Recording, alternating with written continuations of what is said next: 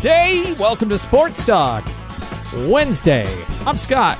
Loren Tate is here as well. And this is the first hour of a two hour extravaganza dedicated to the discussion of athletics, particularly the Illini and more. And we welcome you to it. We will not talk to one, but two former Iowa football players today. But I think they have valuable insight. Coach Q&A. Normally we do that on Thursdays. Nick Quartaro will be with us today because tomorrow we'll be ramping up for Illinois football. So he's coming up here in a little bit.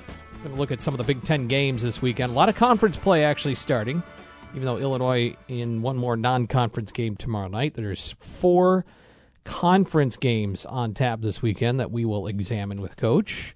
Next hour, Evan and I will visit with Big Ant, Anthony Herron, former Iowa football player, NFL player as well, Chicago score personality, and uh, analyst as well. And he'll be on the television analyst call tomorrow night at Memorial Stadium. So get his thoughts on the Illini as well. Last day of summer, Loren Tate, get it all in. It's going to turn cold tomorrow. It's Going to feel like football weather finally.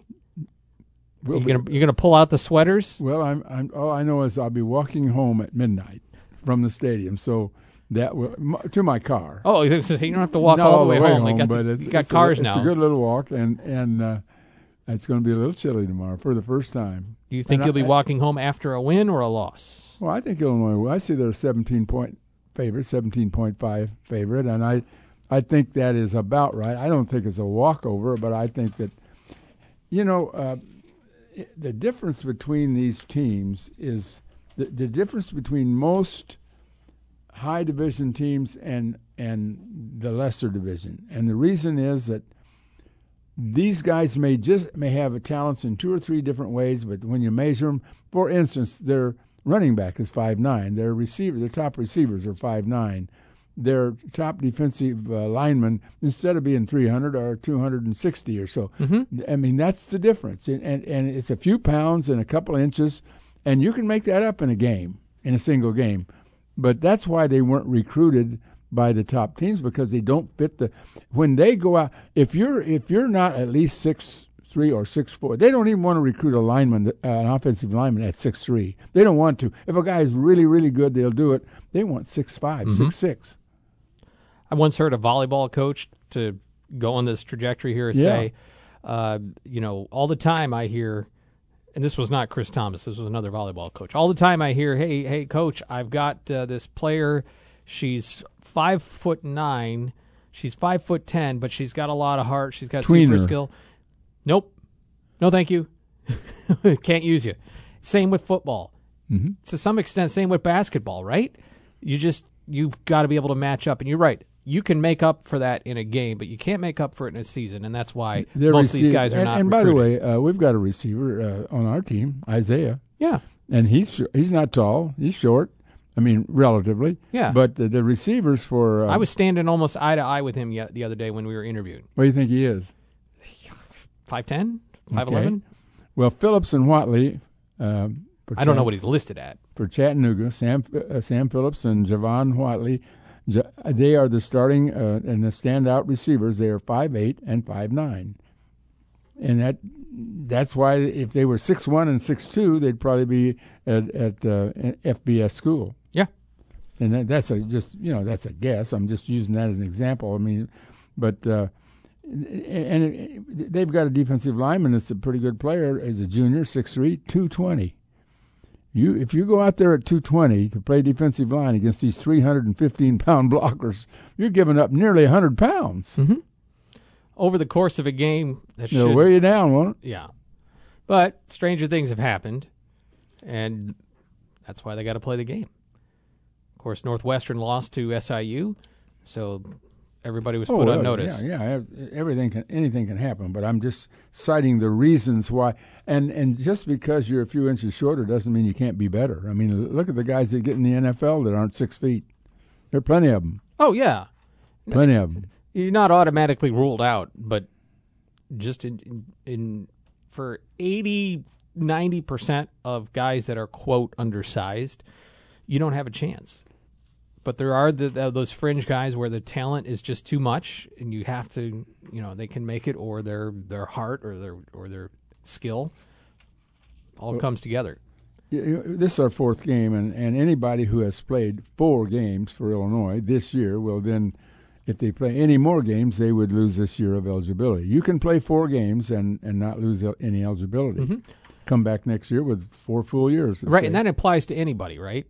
Anybody. Yeah, it does not. Yeah. If you're if this is your senior year, Yeah. and you have not previously used a red shirt and you only play four games Mm-hmm. or fewer, You can play again. yeah, you have only so many years to complete all your years. Well, I don't know about that. And when, Uh, well, when we see COVID, guys playing used to be seven, we see waivers that are getting guys in for a seventh year, and we've got several guys in for a sixth year. Palczewski's this is his sixth year, and also uh, our centers at six years. So, you know, Well, yeah, COVID had something to do with that. well, yeah, and, and that's waivers and medical. It did, yeah. but It used to be you had five years to get four done. I bring it up on this four-year thing because the coach has made such an issue this week, talking about the use of Bailey, Yakus, and and uh, Rooks. I think as the three main guy. Bailey, Hank uh, Ba- Bailey, Bailey, Akis, and um, Beatty. eh, and, Bailey- well, oh yeah, oh Rooks, also the cornerback. I think yeah. that- I think those four look Yeah. like they're going to play. Uh, I don't know the status of Sean Miller. He got hurt, so whether he can get back and, and go beyond four games, I doubt. Because, but I just find that there are 35 freshmen on the Illinois uh, freshman team, 35, and and not obviously about half of them are, are scholarship, and there's there's just not much there.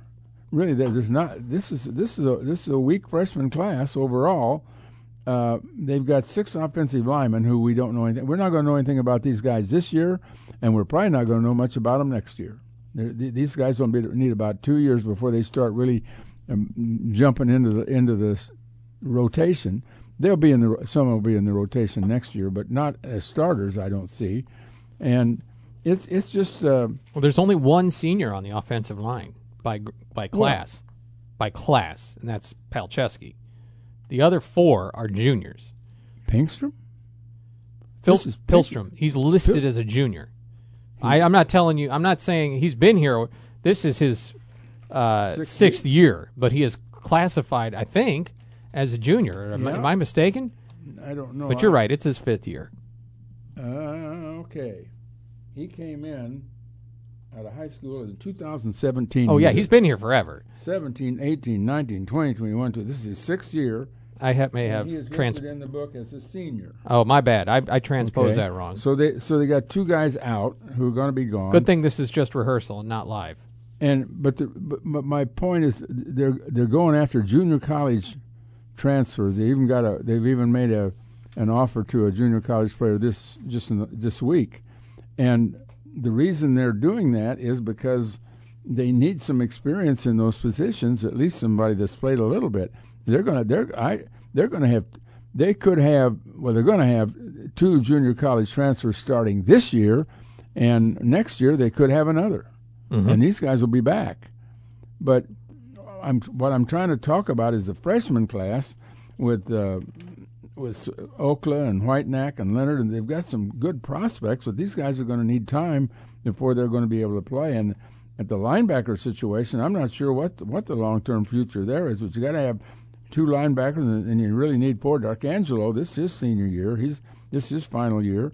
So and he's starting at middle linebacker now, and the problem with, with with the defensive line is that if we've got Randolph, who looks to me like he's on the edge of turning pro, and Johnny Newton is right there with him. They, as a combined duo, have more uh, have put more pressures on quarterbacks this year than any duo in the country.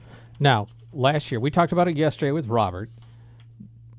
You had anticipated that this year would be the the, the, the quote falling off year in terms of talent, and it turned out not to be the case. Yeah. So does that give you any solace or hope that it won't be the case again if you expect it to be again the, the case? They're losing too much.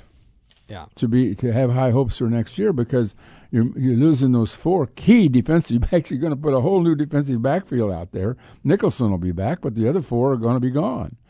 And then uh, the linebacking situation, as I said, uh, Darkangelo seems to be our best tackler, uh, and he's going to be gone. And the defense, if the defensive tackles leave, woo!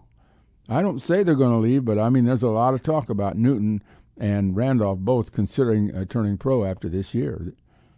Well, there are players out there to be had, but but it's a huge Well, I. I'm And he- sure that he's going to hit the, the transfer portal hard. He has to to make these replacements, and uh, you've got to find a couple more offensive linemen. They've got a lot of offensive linemen in the you know in in the class, but the defensive linemen are just really thin. Mm-hmm. I don't know how this defense repeats itself like it has. Well, Avery and Woods will be gone next year. Yep. And Woods is a good backup, and Avery's been starting at nose. I mean, it isn't that they won't have players. Is is can you have somebody develop the way Keith Randolph has developed in the last two years? He went from a high school basketball player who's well known uh, until now he's just a, a super uh, defensive tackle in the Big Ten and maybe an NFL player. So thi- this is this is going to be that's it's really going to be hard to sustain the growth that we're having this year. And in, and in order to do it, he's going to have to do it like uh, the way, same way the basketball team is. You're going to have to replace a lot of people with people that are really good from other schools. Before we get to Coach Q, just wanted to touch uh, for a moment on baseball. The White Sox, That was a tough loss last night. as a That was season, a tough. as a season. I know it's not mathematically over, but it's Well, you know, remember now they're now they're five games out, but it's really six. Yeah, because there's no game the three 163. lead, and the guy slides in home, and he's safe by a fraction, you know, and then uh, then they get in the extra innings, and they both score two runs in the tenth inning, and then they lose in the eleventh. Uh, it's it, it, it, it once it got to extra innings, you just that was it. But you know there was Cleveland made an error, but there was also fielding issues for the White Sox again. And Did you see the, the play at home plate where the the player was con- was easily safe, and they couldn't uh, they couldn't bring it up to the uh, officials because they had run out of of what, what challenges. Challenges, yeah, they run out of challenges. I didn't actually see the play. and and the and the guy was I mean he was so safe it was unbelievable. White Sox got a break there. Yeah. So it's uh, I don't know. It's maybe time to uh, start making some tea times if you're the White Sox Well, for right. October. and it's been that way the whole season. It isn't. There's never been a time when you ever felt really good about what what was going on with the White Sox. They started out slow and they've just been sputtering ever since. The Brewers, uh, by the way, beat the Mets today six to nothing, and uh, the Cubs will play the Marlins tonight. There's another one with the White Sox, and Cleveland will join it up late after the uh, Bielema show tonight, and the Cardinals continue against the Padres. Continue your uh, your Albert Pujols watch. I don't know if he's in the lineup. Uh, well, Blake Snell is the starting pitcher, so might well see Pujols in the lineup tonight. Yeah, they're they're going to play him a lot going down the stretch, aren't they? Yep. All right, we'll talk some Big Ten football. Coach Nick Quartaro, Coach Q and A. When we come back on Sports Talk.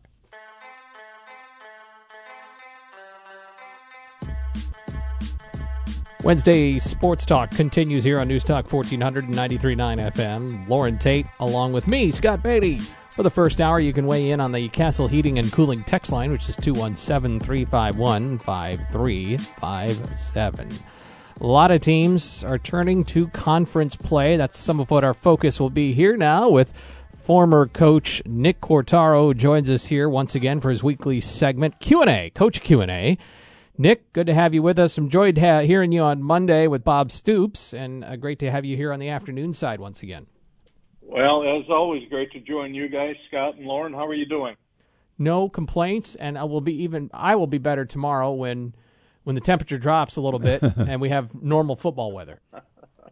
Okay, well, we, uh, you're right. Tomorrow's the first official day of fall, so let's get into that same type of nice, crisp, cool air, and you hear the pads crack a little better and all that good stuff when it's that kind of weather. That's that's what it's made for. You know, it's a Thursday night game, and and uh, Coach Bielema has said I prefer routine.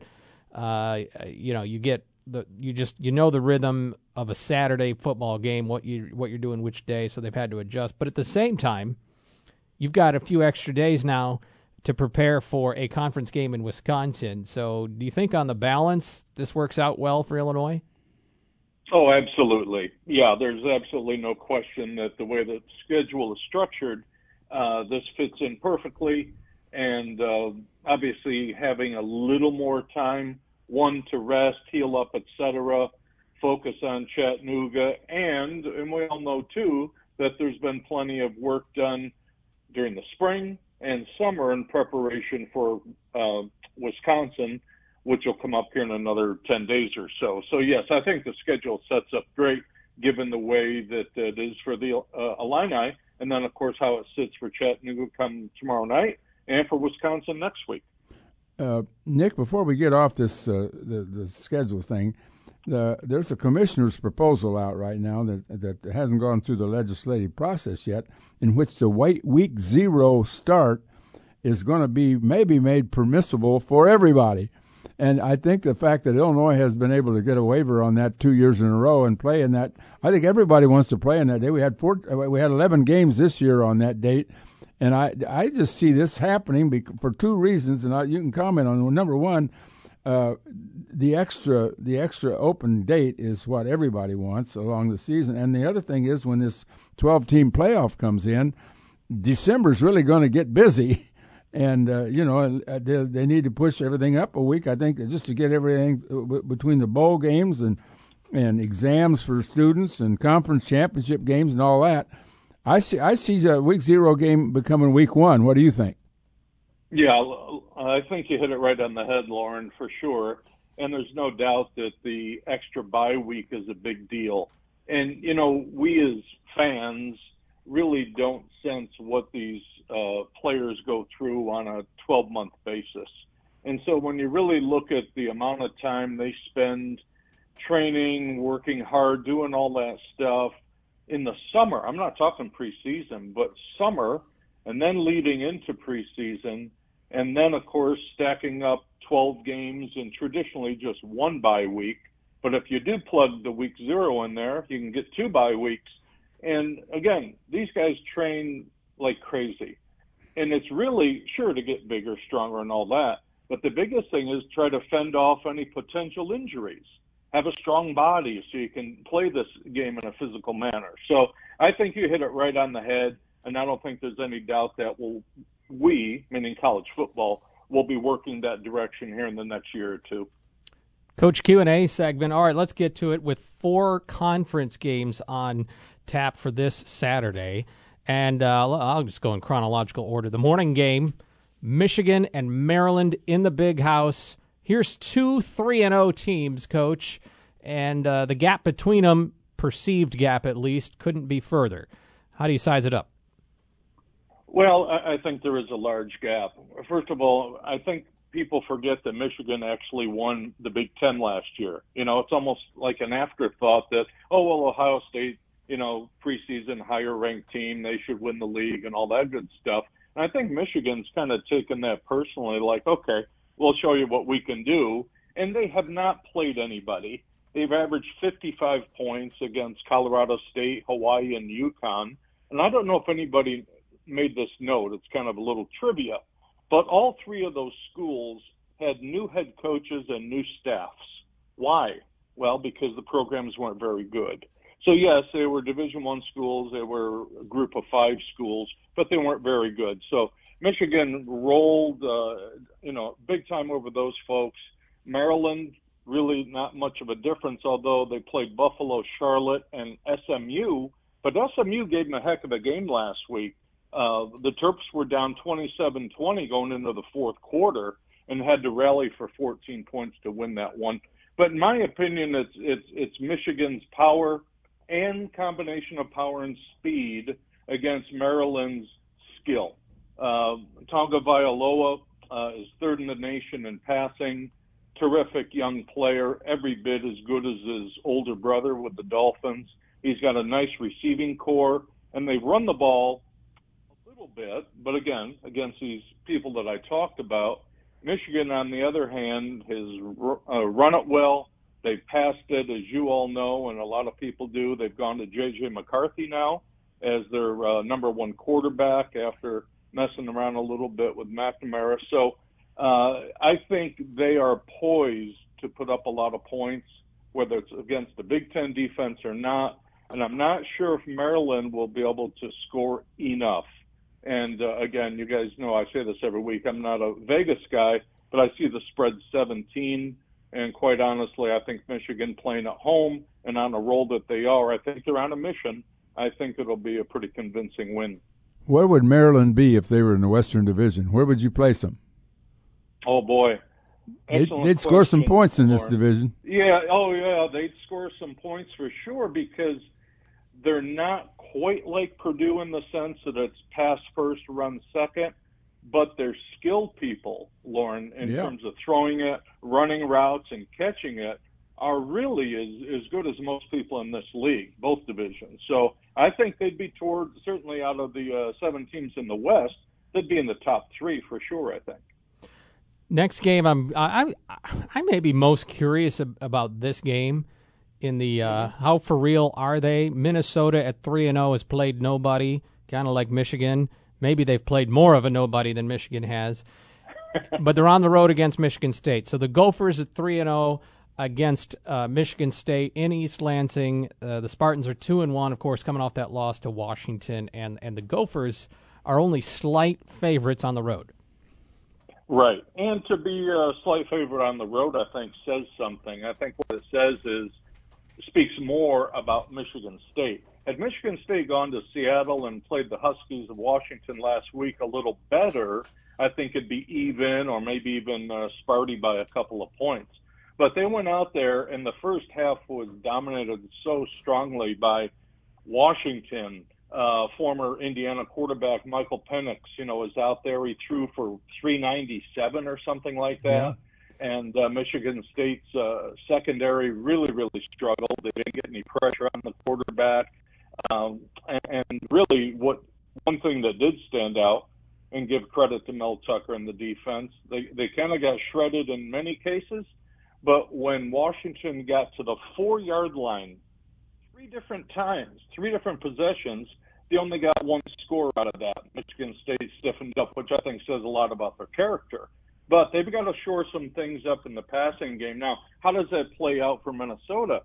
Uh, last year, Minnesota had one of their uh, most historically successful defenses. They were outstanding in national rankings, top 10 in just about everything, and they've got a lot of those kids back. The coordinator's still there, Joe Rossi, who does a super job. And I think Minnesota's really hanging their hat, as they always do, on being more physical. And I know that was an issue last week for Michigan State in the trenches out in Washington. So I think that's maybe the nod for Minnesota is being a little more physical. Of course, they've got Mo Ibrahim, terrific running back.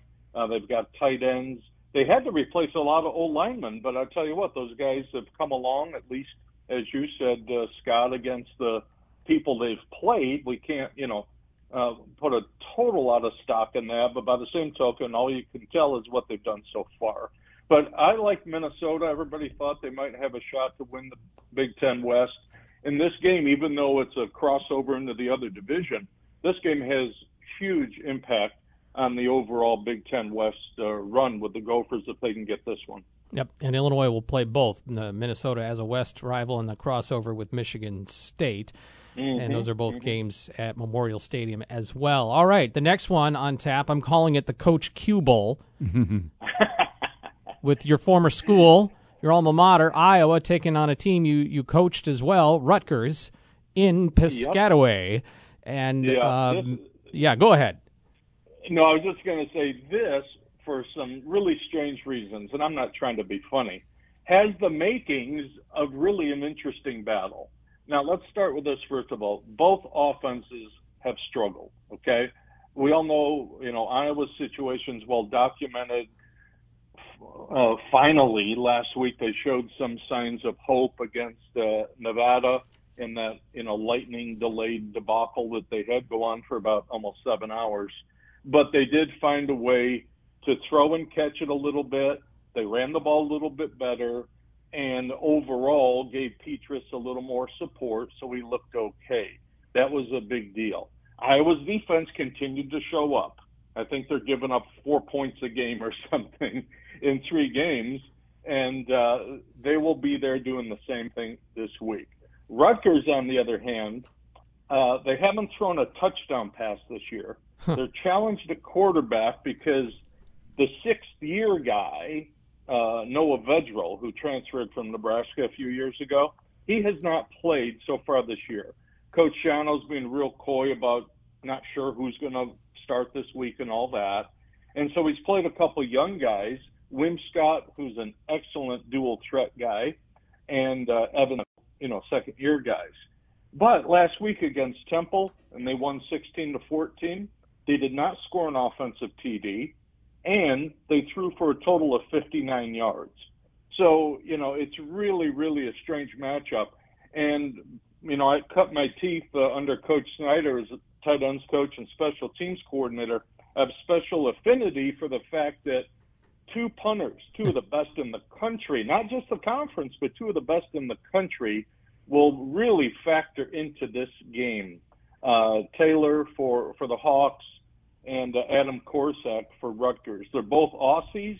They're both specialists at killing the ball inside the 10 and 5 yard line. And when you play as good a defense as Rutgers and Iowa plays, it's really going to come down to field position and who can put a few points up. So Iowa's favored by seven and a half. I think that's legit because Rutgers has struggled offensively so badly. If Vedral comes back, the veteran guy quarterback for Rutgers, if he's in there, they got a chance to, to throw it a little bit.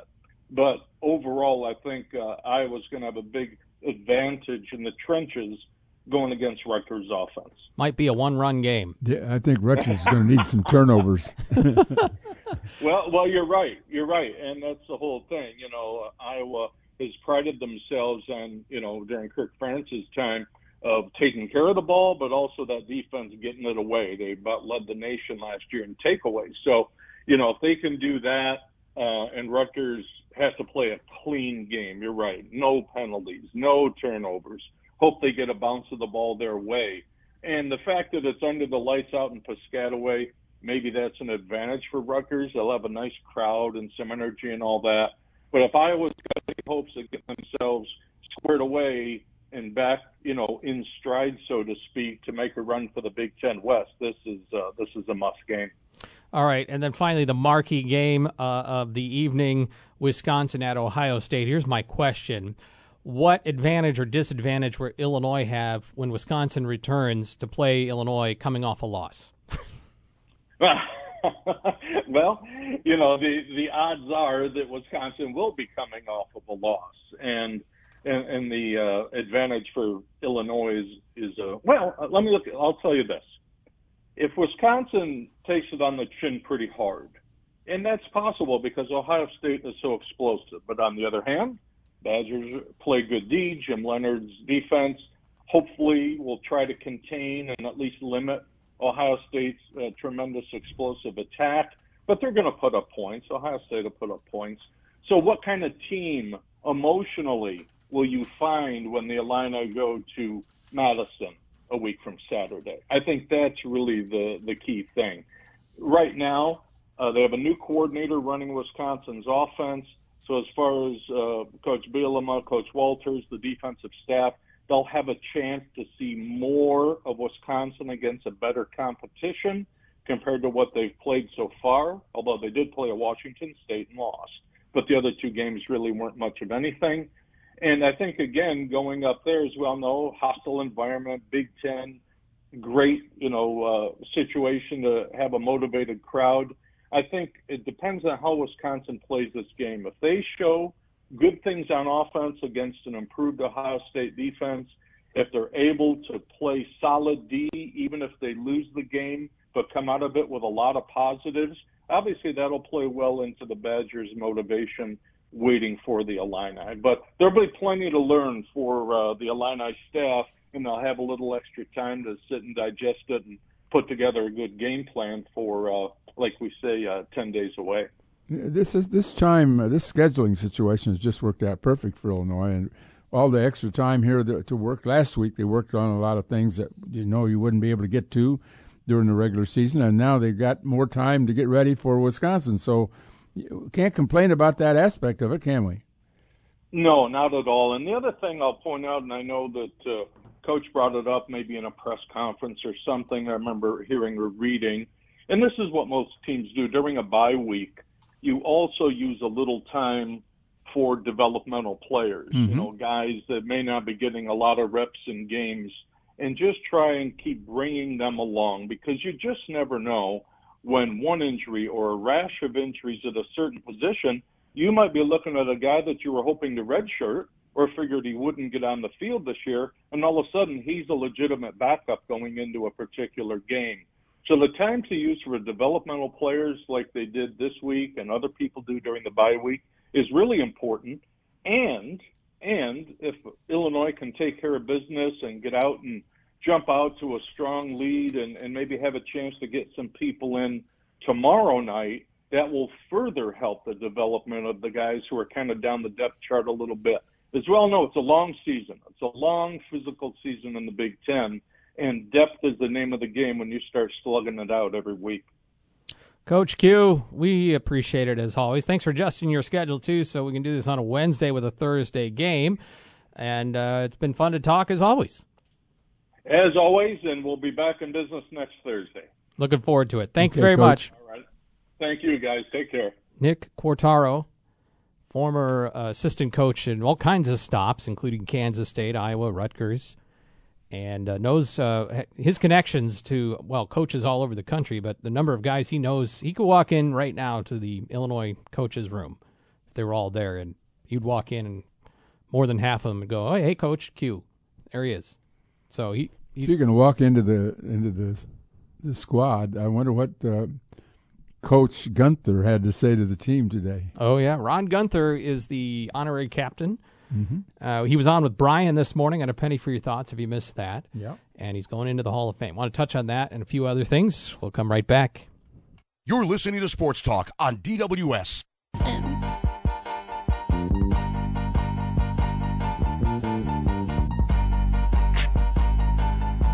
Back on Sports Talk, just talking during the break. Ron Guenther, most people remember him as the athletic director here. Mm-hmm. But he was a really good football player. But I don't think, and I don't mean this as a slight, well, his athletic directing is what puts him in the Hall of Fame for well, Illinois. combination. It was a combination. I mean, he was an excellent, excellent football. Yes, player. I am. And, yeah, it's not a slight. He's he's the team MVP that year. Yeah. The year after uh, Butkus and Grabowski, as I recall, and uh, you know he was uh, he was special as a, as a guard. I mean, you're not going to have many guards that make Hall of Fame. You know, it's just a yeah. position that, that nobody notices. It's an unsung. He, they yeah. they must have noticed something about him because they voted him MVP. Yeah, I didn't realize now he's helping with the the officiating. Oh, he's I, always been doing that. I yeah. didn't realize that. He's been doing that for years, and he he's the one that he's among those who watches the games uh, on television. He, he's in there with the, uh, the commissioner and, a number of other people. And I'm sure the, uh, the, the guy in charge of officiating is there, and they they re- review the film as it goes along, and then he takes calls on Monday. I'm told uh, when people have complaints and things that he's one, he's the, one of the guys that answers uh, on Mondays. Big Ten officiating helpline. How may I help you? we think we got robbed. By the way, Ron Guenther was a football coach as well at, mm-hmm. at North Central College, which That's is right. in Evan Kahn, if he was here, Naperville, Illinois. So there okay. you go. I grew up. I grew up only a few miles from North Central College, but I was born after Ron Guenther left there.